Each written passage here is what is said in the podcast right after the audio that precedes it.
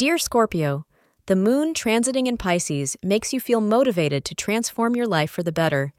It increases your willpower to introduce these changes, be it in your personal life or professional life.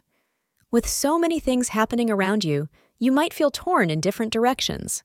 However, astrologers advise you to center yourself and then gradually try to take care of things in every sphere.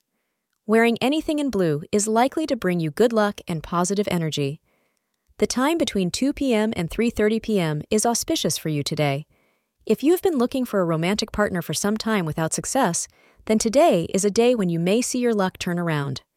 Positive developments in this area are indicated well today. Keep your eyes open and check with a few sources whom you had already discounted to see if they have any new leads. You just might be surprised at what you find. Thank you for being part of today's horoscope forecast. Your feedback is important for us to improve and provide better insights. If you found our show helpful, please consider rating it. For an uninterrupted, ad free experience, simply click the link in the description.